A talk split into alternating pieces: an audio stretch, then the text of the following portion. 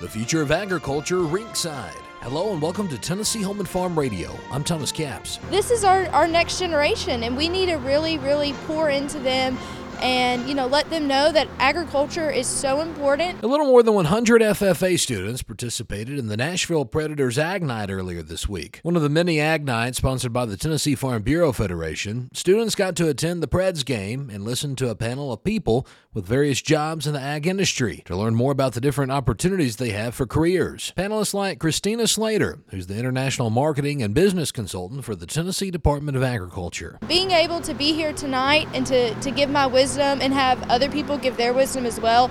I mean, it was like a dream come true in a way. I just really, really enjoyed being here today. Tennessee Pork Producers Association Executive Vice President Phyllis Ferguson was also a panelist. They may not have grown up on a farm or may not have done that much of what we think is production agriculture, but the interest is there. And I think our role, those of us on the panel, just to share with them, you know, what we do in our respective careers, how agriculture continues to to change, how they can be a part of agriculture. Bradford High School junior Hannah Mayo soaked up everything the panelists had to say. There's lots of career paths that you can take.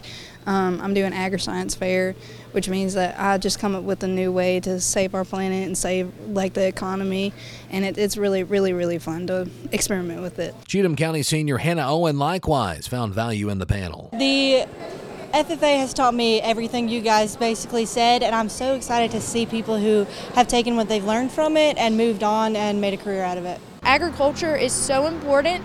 Everyone is involved because everyone eats. Um, and you know, without that next generation of agriculture, you know, our world it's a scary place. For Tennessee Home and Farm Radio, I'm Thomas Capps. Thanks for listening and have a great day.